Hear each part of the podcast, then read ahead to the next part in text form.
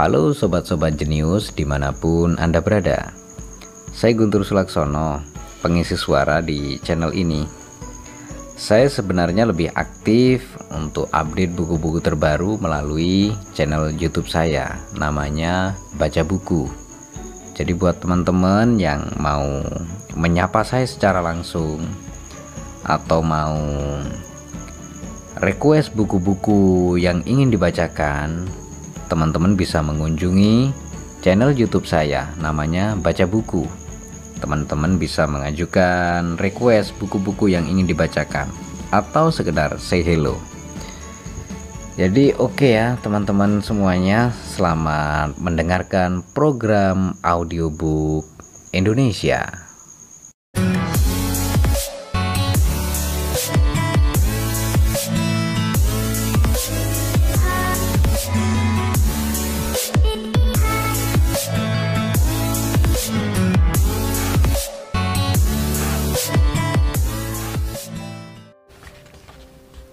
Buku Master Your Time, Master Your Life karya Brian Tracy. Kita memasuki bagian pertama. Bagian satu. Waktu perencanaan strategis dan penetapan tujuan. Ada satu kualitas yang harus dimiliki seseorang untuk meraih kemenangan, dan itu adalah kejelasan tujuan tahu apa yang diinginkannya dan hasrat yang menggebu untuk meraihnya. Kutipan oleh Napoleon Hill. Salah satu jenis waktu yang terpenting adalah waktu yang Anda habiskan untuk berpikir, menentukan, dan merencanakan cara mencapai hal-hal yang benar-benar Anda inginkan dalam hidup. Buang-buang waktu terbesar adalah memulai perjalanan tanpa tujuan yang jelas dan spesifik. Banyak orang yang menghabiskan tahun-tahun mereka yang sangat produktif dengan merespon dan bereaksi terhadap apa pun yang terjadi di sekitar mereka dan bekerja untuk meraih tujuan-tujuan orang lain. Bukannya berusaha menjadi jelas betul tentang apa yang sebenarnya mereka inginkan bagi diri mereka sendiri. Ada ungkapan demikian, Sebelum Anda melakukan sesuatu, Anda harus melakukan sesuatu yang lain terlebih dulu. Sebelum Anda memulai petualangan besar dalam hidup, Anda harus menentukan Anda ingin berakhir di mana. Kabar bagusnya, tidak pernah ada lebih banyak peluang untuk meraih tujuan-tujuan Anda dibanding yang ada sekarang ini. Tapi hanya Andalah yang dapat menentukan apa keinginan Anda. Apa perbedaan orang kaya dan orang miskin? Satu penjelasannya adalah bahwa sekitar 85% dari orang-orang kaya memiliki satu tujuan besar yang mereka upayakan sepanjang waktu. Hanya 3% dari orang-orang miskin yang memiliki satu tujuan besar, dan mereka sesekali mengupayakannya jika memang memungkinkan. Materi 1% versus 99%. Dewasa ini ada kontroversi besar mengenai perbedaan antara kelompok 1% dan kita semua.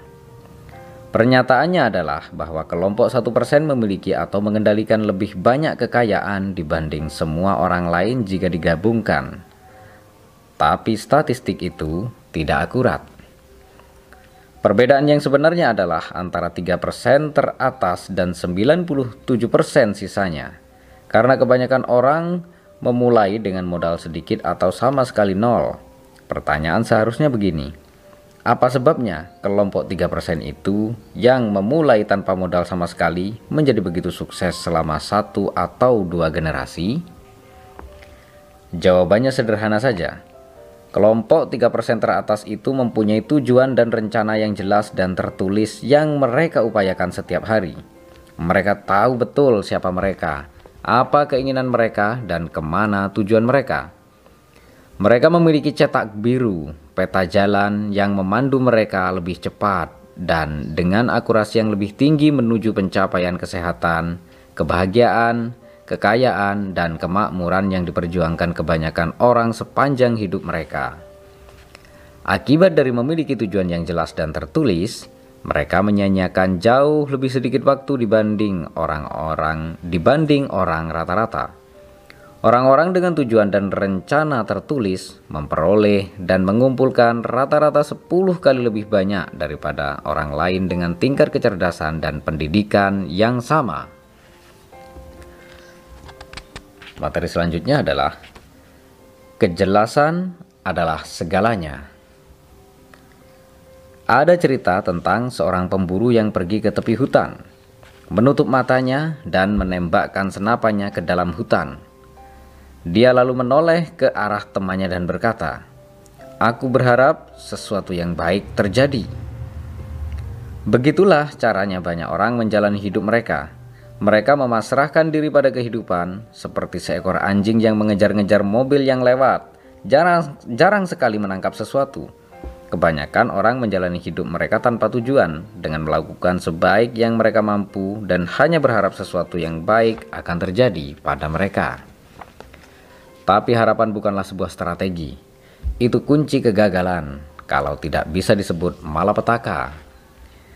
Agar Anda dapat memaksimalkan waktu, menikmati kuantitas dan kualitas terbaik dari kekayaan dan pendapatan, Anda perlu meluangkan waktu secara teratur untuk memikirkan tujuan-tujuan hidup, tujuan-tujuan Anda, terutama ketika Anda mengalami kekacauan dan perubahan cepat. Anda perlu benar-benar berorientasi pada tujuan menetapkan tujuan, membuat rencana, dan mengatur hidup Anda di seputar hal-hal yang sungguh-sungguh ingin Anda lakukan dan miliki adalah alat manajemen waktu yang terbaik. Penetapan tujuan dan perencanaan strategis personal mengharuskan Anda untuk mundur dan beristirahat sejenak, jauh dari gangguan dan pengalihan pikiran. Anda lalu menjawab, beberapa pertanyaan pokok untuk memastikan bahwa apa yang sedang Anda kerjakan di luar sesuai dengan kepribadian Anda di dalam diri dan sejalan dengan apa yang sebenarnya Anda ingin Anda raih. Materi berikutnya menyelami diri Anda sendiri. Pertanyaan pertama yang Anda ajukan adalah siapa saya? Jawaban Anda atas pertanyaan ini mengungkap gambaran diri Anda, pribadi yang Anda pikir adalah Anda. Karena reaksi luar Anda selalu sesuai dengan cara Anda melihat atau menggambarkan diri Anda sendiri di dalam diri. Jawaban ini memberitahu Anda banyak sekali tentang diri Anda sendiri. Papan tanda di atas kuil Apollo di Delphi di Yunani kuno bertuliskan, Manusia, Kenalilah dirimu sendiri. Inilah titik awal dari kebajikan. Socrates berkata, "Hidup yang tidak terselidiki tidak layak dijalani." Kecuali Anda menyediakan waktu secara teratur untuk memeriksa hidup Anda dan memastikan bahwa Anda jelas mengerti tujuan-tujuan Anda, dan bahwa tujuan-tujuan itu tidak berubah anda akan menjadi reaktif responsif dengan bertindak secara impulsif dan kerap melakukan apa yang orang lain inginkan agar Anda lakukan. Mulailah analisis tujuan ini dengan menyadari bahwa Anda unik dan berpotensi luar biasa. Tidak pernah ada atau akan pernah ada seseorang yang persis seperti Anda. Jadilah diri Anda sendiri semua orang lain adalah diri mereka sendiri. Anda adalah kombinasi spesial dan kompleks dari pengetahuan, pengalaman, pendidikan, bakat, kemampuan, minat, emosi, keinginan, dan ketakutan. Selain itu, sejak masa kecil dan seterusnya, Anda memiliki serangkaian pengalaman kompleks yang telah membentuk Anda menjadi pribadi yang Anda saat ini. Anda mempunyai beberapa kekuatan dan kemampuan serta terlahir dengan memiliki kapasitas untuk benar-benar unggul dalam suatu hal dan mungkin beberapa hal. Tanggung jawab besar Anda terhadap diri Anda, terhadap diri sendiri dan orang lain adalah menemukan dan menuntaskan misi spesial itu yang menjadi alasan Anda ditempatkan di muka bumi ini. Anda harus memperjelas visi Anda, tujuan hidup Anda, keinginan terdalam Anda. Materi berikutnya adalah Melakukan yang benar-benar Anda sukai. Salah satu pekerjaan hebat Anda dalam hidup adalah menemukan sesuatu yang benar-benar Anda suka melakukannya, lalu berusaha keras menjadi unggul dalam mengerjakan satu hal itu. Sepanjang kehidupan dewasa dan karir Anda, Anda perlu menanyakan dan menjawab serangkaian pertanyaan. Serangkaian pertanyaan, jawaban Anda akan merubah seiring akan berubah seiring berlalunya waktu dan dengan bertambahnya pengalaman. Anda harus jelas tentang jawaban-jawaban Anda setiap kali Anda menyampaikan pertanyaan ini dan harus bersedia mengubah respon Anda ketika Anda mendapat lebih banyak informasi.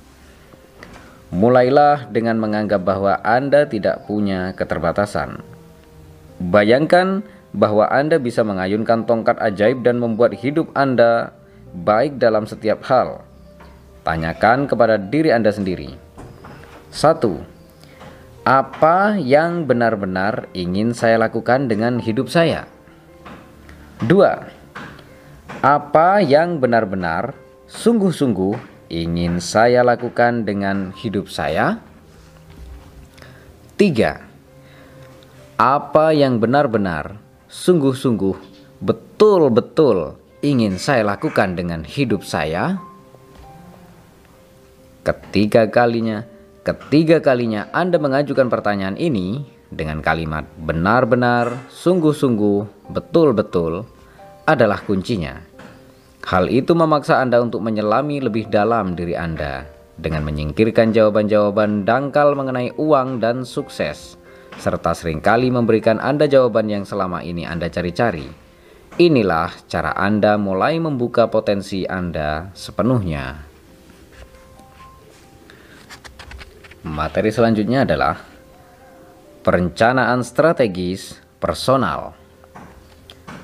Perusahaan-perusahaan sukses menginvestasikan banyak sekali waktu dan uang untuk mengembangkan rencana strategis bagi bisnis mereka.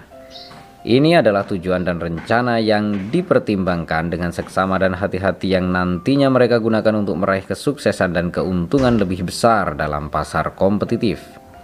Anda juga butuh suatu rencana strategis rencana strategis personal untuk memastikan Anda menyelesaikan hal-hal paling penting dalam waktu yang lebih singkat dengan sebisa mungkin membuat kesalahan paling sedikit. Perencanaan strategis personal berfokus pada empat pertanyaan dasar yang harus Anda tanyakan secara teratur. 1. Di mana saya sekarang dalam hidup saya? Apa yang telah Anda capai sejauh ini? Seberapa besar nilai Anda secara finansial? Kehidupan keluarga macam apa yang Anda miliki? Apa tingkat kesehatan dan kebugaran Anda? 2. Bagaimana saya sampai ke tempat saya sekarang? Apa pilihan dan keputusan yang Anda buat di masa lalu untuk menciptakan kehidupan Anda saat ini? Apa penyebab utama atas kesuksesan Anda hingga saat ini? Apa penyebab kemunduran Anda? 3. Ke mana saya ingin menuju di masa mendatang? Idealkan dan bayangkan masa depan yang sempurna. Gambarkan masa lima tahun ke depan dan bayangkan bahwa kehidupan Anda sangat baik dalam setiap hal. Akan terlihat seperti apakah kehidupan itu? Bagaimana kehidupan itu akan berbeda dari kehidupan Anda saat ini? 4. Bagaimana saya bisa mencapai dari tempat saya sekarang ke tempat yang saya inginkan? Hal-hal berbeda apa sajakah yang bisa Anda lakukan dimulai saat ini untuk menciptakan masa depan Anda yang sempurna? Kejelasan adalah sahabat terbaik Anda. Perencanaan strategis personal mengharuskan pertama agar Anda menetapkan tujuan-tujuan yang jelas dan tertulis serta kedua agar Anda memeriksa secara hati-hati berbagai strategi yang bisa Anda terapkan guna mencapai tujuan-tujuan tersebut. Kebanyakan orang ingin mendapatkan banyak uang dengan melakukan sesuatu yang mereka sukai dan akhirnya meraih kebebasan finansial. Tapi hanya sebagian kecil orang yang akan mencapai tujuan umum ini. Mengapa begitu? Materi selanjutnya adalah Kekayaan generasi pertama Ada lebih dari 10 juta jutawan hanya di Amerika Serikat dan 80% lebih dari mereka adalah jutawan karena usaha sendiri. Di dunia, ada hampir 2000 miliarder. Sekitar 66% dari mereka juga adalah miliarder karena usaha sendiri. Mereka semua adalah individu-individu yang memulai dari nol dan meraih kesuksesan finansial mereka dalam satu pekerjaan seumur hidup. Kalau tidak bisa dikatakan lebih cepat, mengapa Anda tidak termasuk? Ada banyak cara yang berbeda bagi Anda untuk mencapai tujuan-tujuan Anda meraih pendapatan tinggi, kebebasan finansial, dan bahkan kekayaan. Satu jalan utama menuju kesuksesan finansial adalah kewirausahaan kemampuan untuk memulai dan membangun bisnis Anda sendiri yang sukses. Saat ini, lebih mudah untuk memulai suatu bisnis dan mulai menawarkan produk atau jasa ketimbang sebelumnya. Dibutuhkan kurang dari 24 jam bagi Anda untuk mendaftarkan bisnis Anda, membuat situs web, dan mulai menjalankan. Banyak orang yang menjadi mandiri secara finansial dengan berspesialisasi dan menjadi benar-benar unggul dalam bidangnya dengan bekerja di perusahaan lain dan gaji dengan sangat bagus. Mereka bekerja untuk orang lain dan meniti tangga karir mereka dari situ dengan mendapat gaji yang semakin besar dan besar selama bertahun-tahun. Setidaknya 10% jutawan adalah profesional seperti dokter, pengacara, arsitek, akuntan, dan teknisi. Mereka bekerja sangat keras untuk waktu yang lama, melakukan pekerjaan yang sangat bagus, mendapat reputasi baik dan akhirnya digaji sangat besar. Anda bisa memilih jalur kewirausahaan dan membangun bisnis atau Anda bisa memilih bekerja dengan perusahaan lain, terutama perusahaan dengan potensi besar yang baru saja dimulai. Anda bisa berspesialisasi dan menjadi unggul dalam hal yang Anda kerjakan. Anda bisa menjadi sukses besar dengan banyak cara yang berbeda. Materi selanjutnya adalah mendengarkan diri sendiri.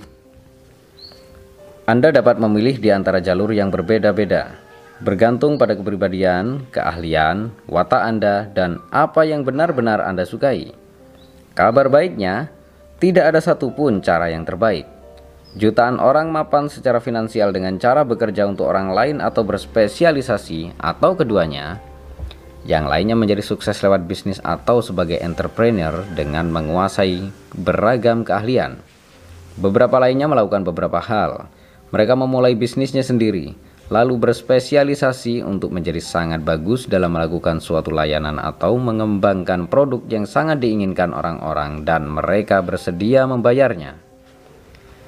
Kejelasan mungkin merupakan 95% dari kesuksesan. Semakin besar kejelasan Anda tentang siapa diri Anda dan apa keinginan Anda, semakin mudah bagi Anda untuk sukses di hampir segala kondisi atau situasi. Thomas Carelli menulis, Orang tanpa tujuan berjalan tersendat-sendat di jalan yang paling mulus, sedangkan orang dengan tujuan jelas bergerak maju di jalan yang paling tidak rata sekalipun. Jika Anda menyempatkan untuk berhenti dan berpikir tentang apa yang benar-benar Anda inginkan dan bagaimana memperolehnya, Anda bisa mencegah diri Anda sendiri bekerja keras selama bertahun-tahun dengan hanya membuat sedikit kemajuan. Lupakan kesalahan masa lalu dan berfokuslah pada masa mendatang. Ada pepatah bangsa Turki yang berbunyi, "Tidak, tidak peduli selama apa pun Anda telah melewati jalan yang salah, berbaliklah." Materi berikutnya adalah faktor intelijensi. Josh Billing, humoris Amerika, pernah berkata, "Bukan apa yang diketahui seseorang yang menyakitinya, melainkan apa yang diketahuinya tidak benar." Sewaktu saya tumbuh besar, guru-guru dan orang tua saya memberitahu saya berulang kali bahwa kalau saya tidak mendapat nilai bagus, kalau saya tidak lulus SMA, kalau saya tidak kuliah, saya tak akan sukses dalam hidup. Dan saya mempercayai semuanya. Ketika saya dikeluarkan dari SMA, saya pasrah pada kehidupan menjalani pekerjaan kasar. Selama beberapa tahun berikutnya, saya mencuci piring, menggali sumur, bekerja di kilang gergaji dan pabrik, dan kadang tidur di dalam mobil saya. Akhirnya, dalam kondisi frustasi melihat semua orang sukses di sekitar, banyak yang lebih muda dari saya, saya mulai menantang keyakinan saya tentang kesuksesan dan kegagalan. Saya mulai bertanya, mengapa beberapa orang lebih sukses dibanding yang lainnya? Apa yang saya temukan membuat saya terkejut. Saya mendapati bahwa hanya ada sedikit hubungan antara kesuksesan dan pendidikan tinggi. Intelijensi, nilai bagus, berasal dari keluarga kaya, atau bahkan kemampuan alamiah. Intelijensi selama ini dikenali sebagai kualitas penting dari orang-orang sukses di setiap bidang. Tapi penelitian yang luas telah mendapati bahwa banyak orang sukses tidak memiliki IQ luar biasa dan mereka pun tidak mendapat nilai bagus di sekolah. Mereka mungkin berada di atas rata-rata dalam hal intelijensi, tapi mereka bukanlah orang jenius. Materi berikutnya, cara bertindak. Para pakar menyimpulkan bahwa intelijensi lebih merupakan cara bertindak dibanding soal nilai bagus atau IQ tinggi. Kalau begitu, apakah cara bertindak yang cerdas? Jawabannya sederhana. Anda bertindak dengan cerdas ketika Anda melakukan sesuatu yang menggerakkan Anda menuju salah satu tujuan yang telah Anda tetapkan bagi diri Anda sendiri. Anda bertindak secara tidak cerdas kapan pun Anda melakukan sesuatu yang tidak menggerakkan Anda menuju sesuatu yang Anda inginkan. Dalam seminar-seminar saya, saya mengajarkan teknik sederhana yang saya janjikan akan menggandakan pendapatan setiap orang di ruangan itu. Saya menyebutnya metode A garis miring B. Beginilah cara kerjanya. Anda membagi seluruh tugas dan aktivitas Anda ke dalam dua kategori, tugas A dan tugas B. Tugas A adalah aktivitas-aktivitas yang menggerakkan Anda lebih dekat pada tujuan-tujuan yang menuntut Anda benar-benar Anda ingin capai. Tujuan-tujuan ini misalnya menjadi lebih sukses dalam bidang Anda, memperoleh lebih banyak uang, menghabiskan lebih banyak waktu bersama keluarga dan teman-teman Anda, dan menikmati kesehatan yang menikmati kesehatan yang sangat aktivitas B. Sebaliknya adalah dan menikmati kesehatan yang sangat baik. Aktivitas B sebaliknya adalah aktivitas-aktivitas yang tidak menggerakkan Anda menuju tujuan-tujuan ini atau bahkan lebih buruknya menjauhkan Anda dari tujuan-tujuan itu. Inilah aturan yang sangat berdampak besar. Lakukan hanya tugas-tugas A Disiplinkan diri Anda sendiri untuk mengerjakan hanya tugas-tugas yang memperkaya dan meningkatkan kehidupan dan pekerjaan Anda serta yang memberikan Anda perasaan bergerak maju menuju pencapaian hal-hal yang Anda inginkan dan pewujudan pribadi yang Anda inginkan. Strategi sederhana ini akan memungkinkan Anda untuk menggandakan dan melipat tigakan produktivitas, kinerja, dan hasil Anda dalam bulan-bulan dan tahun-tahun mendatang. Yang paling penting, saat Anda mengupayakan tujuan-tujuan Anda yang sangat penting, Anda akan mengalami perasaan menang, perasaan bergerak maju, lebih bahagia, dan lebih puas. Harga diri Anda akan bertambah. Anda akan menikmati tingkat harga diri dan kebanggaan personal yang lebih tinggi. Selain itu, ketika Anda mengupayakan dan menyelesaikan tugas dan tujuan Anda yang sangat penting, Anda memperoleh rasa hormat penghargaan, dan kekaguman dari semua orang di sekitar Anda. Anda dengan cepat menjadi salah satu orang paling berharga dalam organisasi Anda. Materi selanjutnya adalah formula penetapan dan pencapaian tujuan. Ada formula atau resep pencapaian tujuan yang terdiri atas tujuh langkah sederhana tapi berpengaruh yang dapat Anda pelajari dan jalankan sepanjang hidup Anda.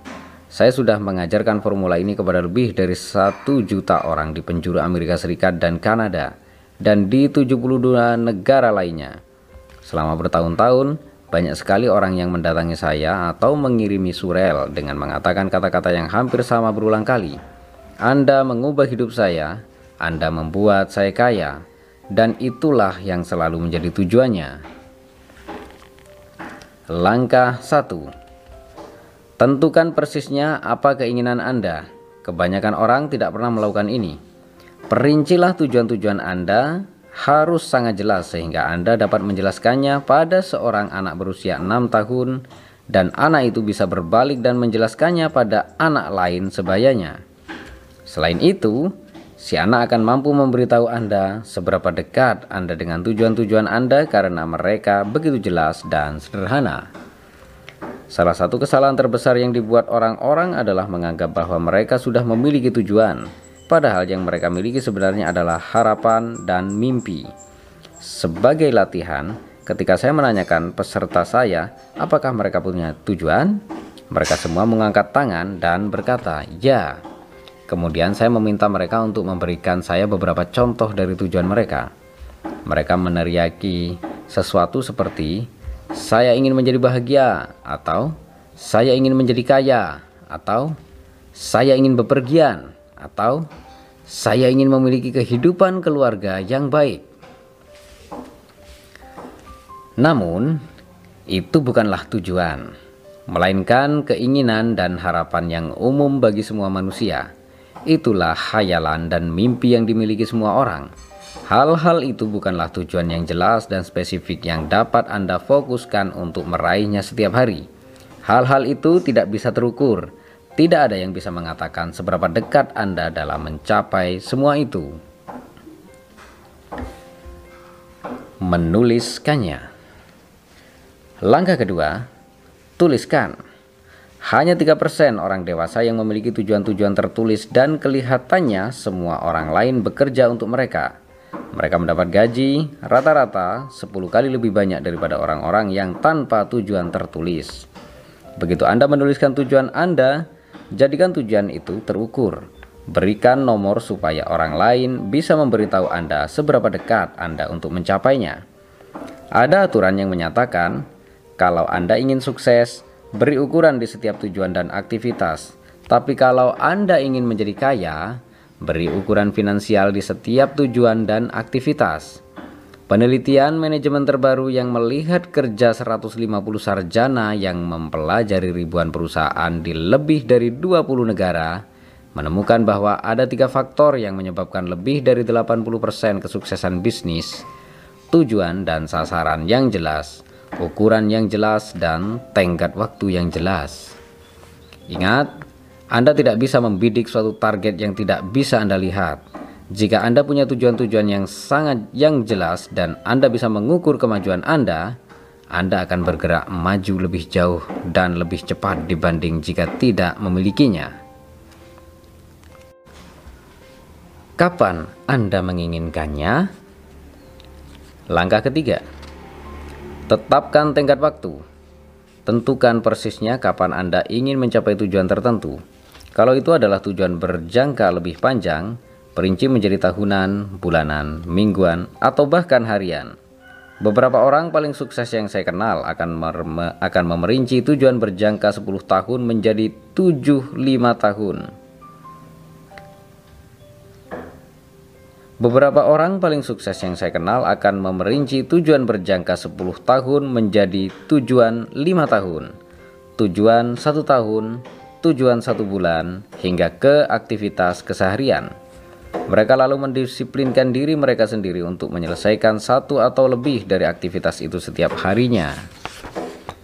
Bagaimana jika Anda tidak mencapai tujuan Anda dengan tenggat waktu awal yang Anda tetapkan? Mudah saja, Tetapkan tenggat waktu baru dan lalu tenggat waktu lainnya dan lainnya jika memang perlu. Ketika Anda menetapkan tenggat waktu pertama Anda, hal itu akan didasarkan pada informasi yang Anda miliki pada waktu itu. Tapi faktor-faktor eksternal bisa berubah.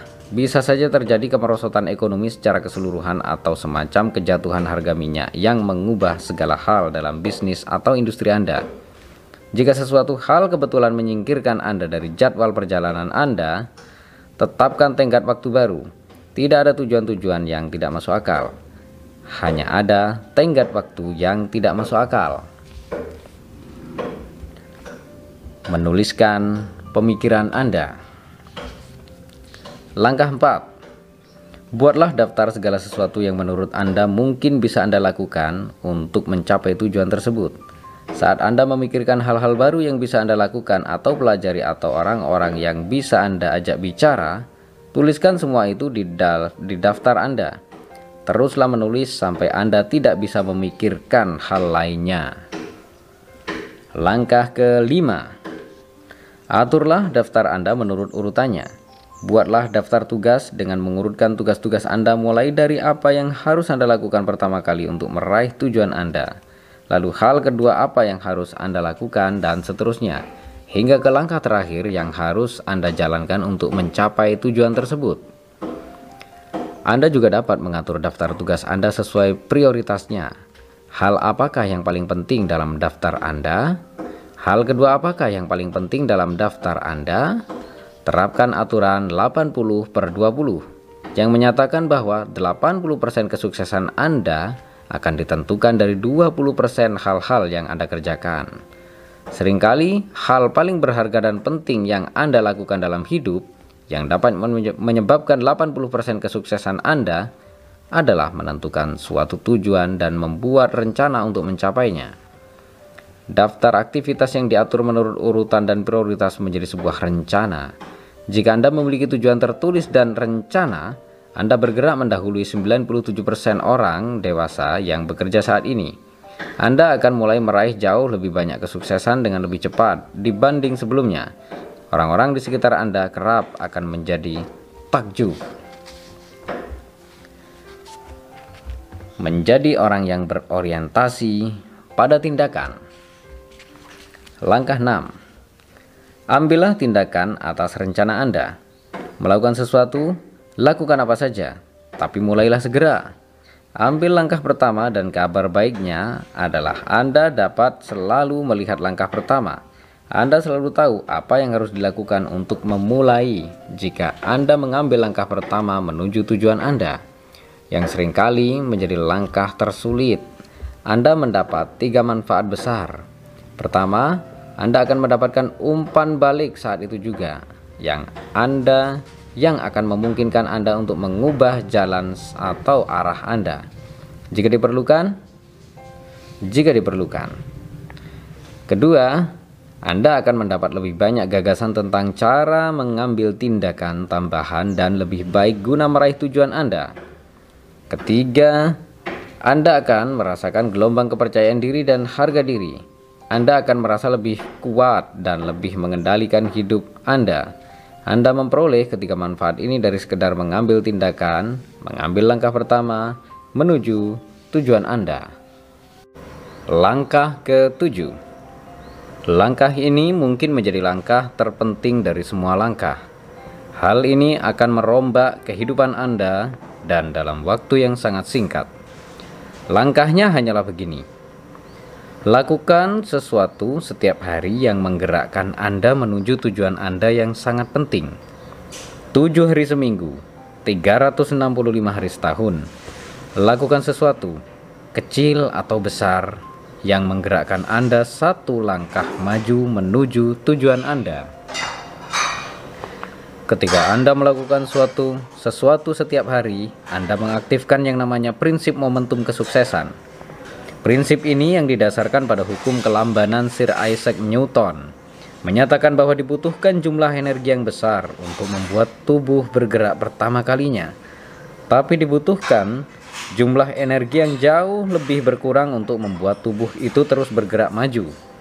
Bayangkan saja, tindakan mendorong sebuah mobil dari kondisi mati. Diperlukan upaya yang sangat besar untuk membuat mobil itu bergerak maju. Tapi kemudian upaya yang dibutuhkan kian berkurang untuk menjaga mobil itu terus bergerak maju lebih cepat dan lebih cepat. Anda pun demikian. Latihan penetapan tujuan. Sekarang, ambillah secari kertas kosong. Tuliskan kata tujuan dan tanggal hari ini di bagian paling atas halaman. Lalu tuliskan sedikitnya 10 tujuan yang ingin Anda capai dalam waktu sekitar 12 bulan ke depan.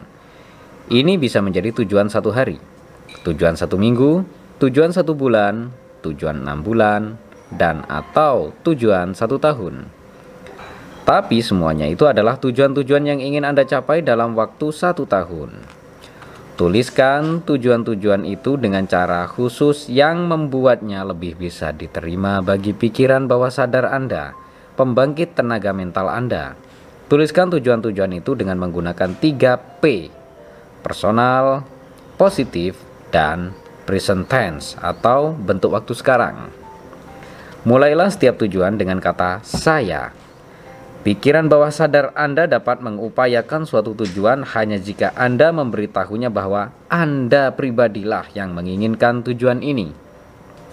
Misalnya, Anda bisa mengatakan, saya mendapat uang sejumlah sekian pada 30 Desember pada 31 Desember tahun ini.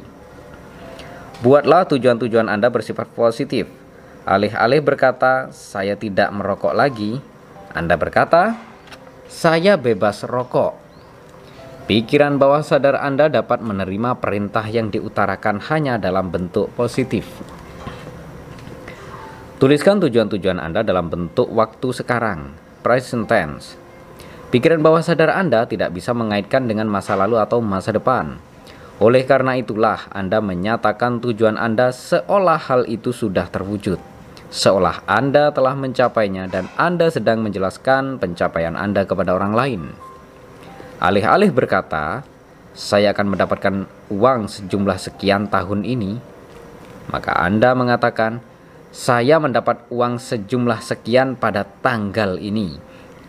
Misalnya, Anda dapat berkata, "Saya mengendarai sedan BMW 4 pintu yang baru pada 31 Desember tahun ini."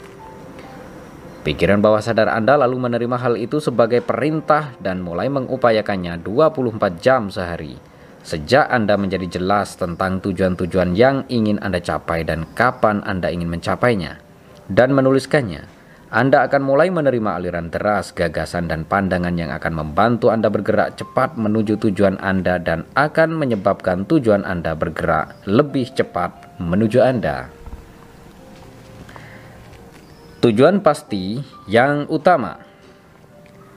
Napoleon Hill menuliskan, setelah melakukan penelitian 22 tahun terhadap orang-orang terkaya di Amerika, bahwa seluruh kesuksesan besar dimulai dengan tujuan pasti yang utama. Ini adalah satu tujuan yang lebih penting bagi Anda dibanding satu tujuan lainnya. Inilah satu tujuan yang lebih dapat membantu Anda untuk mencapai lebih banyak tujuan Anda lainnya dibanding satu pencapaian apa pun. Lihatlah daftar 10 tujuan Anda dan ajukan pertanyaan ini. Jika saya dapat meraih satu tujuan apa pun dalam daftar ini, dalam waktu 24 jam, satu tujuan manakah yang akan berdampak positif paling besar dalam kehidupan saya? Biasanya, tujuan ini akan langsung mencolok. Satu tujuan inilah yang menggairahkan Anda dan memotivasi Anda lebih dari apa pun yang lain. Satu tujuan inilah yang akan membuat Anda lebih bahagia dibanding apa pun yang lain jika Anda mencapainya. Apa pun itu, lingkarilah tujuan itu. Lalu, ambillah secari kertas kosong dan di bagian paling atas tuliskan kata-kata "Saya meraih tujuan ini pada tanggal ini". Tujuan ini disusun dalam formula 3P dan tambahkan tenggat waktunya. Di bawah kata-kata ini, buatlah daftar segala sesuatu yang menurut Anda bisa Anda lakukan untuk meraih tujuan itu. Saat Anda memikirkan hal-hal baru, tambahkan semua itu ke dalam daftar Anda. Berikutnya, susunlah daftar Anda menjadi suatu rencana atau cetak biru.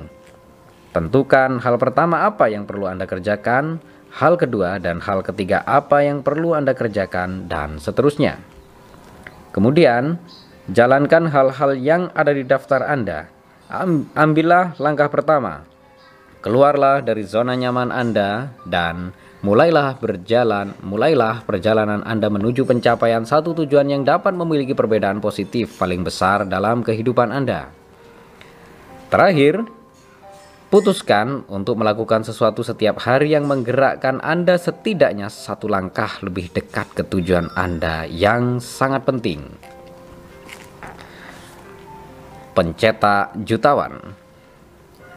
Kita bisa menyebutnya formula pencetak jutawan. Semakin banyak orang yang telah meraih lebih banyak kesuksesan di penjuru dunia dengan memakai formula sederhana ini dibanding metode lainnya yang pernah diajarkan atau dijalankan. Karena Anda menjadi apa yang sering kali Anda pikirkan, setiap pagi saat Anda bangun, pikirkan tujuan pasti Anda yang utama. Satu tujuan besar Anda. Saat Anda menjalani hari itu, pikirkan tujuan Anda di akhir hari Pikirkan tujuan Anda dan tinjaulah kemajuan yang telah Anda buat ke arah pencapaian tujuan tersebut. Semakin sering Anda memikirkan tujuan Anda, semakin Anda mengaktifkan hukum tarik-menarik, Law of Attraction atau LOA. Anda mulai menarik ke dalam hidup Anda gagasan-gagasan, orang-orang, uang, dan sumber daya yang membantu Anda bergerak menuju tujuan Anda dengan lebih cepat. Dan sesuatu yang berbeda pun terjadi.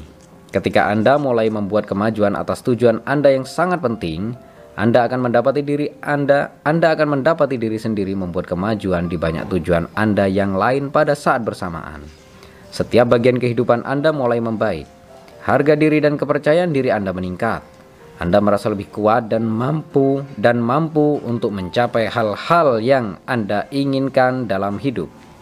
Anda akan bertahan lebih lama dan tidak pernah menyerah.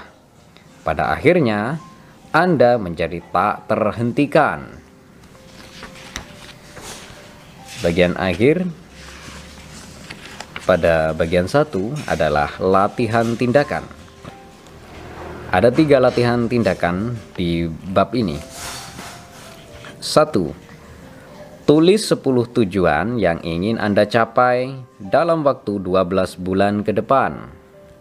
2. Pilih satu tujuan yang dapat memiliki dampak positif terbesar dalam kehidupan Anda dan lingkarilah tujuan itu. 3. Buat rencana tertulis untuk meraih tujuan ini dengan mengikuti formula penetapan dan pencapaian tujuan yang diuraikan dalam bab ini.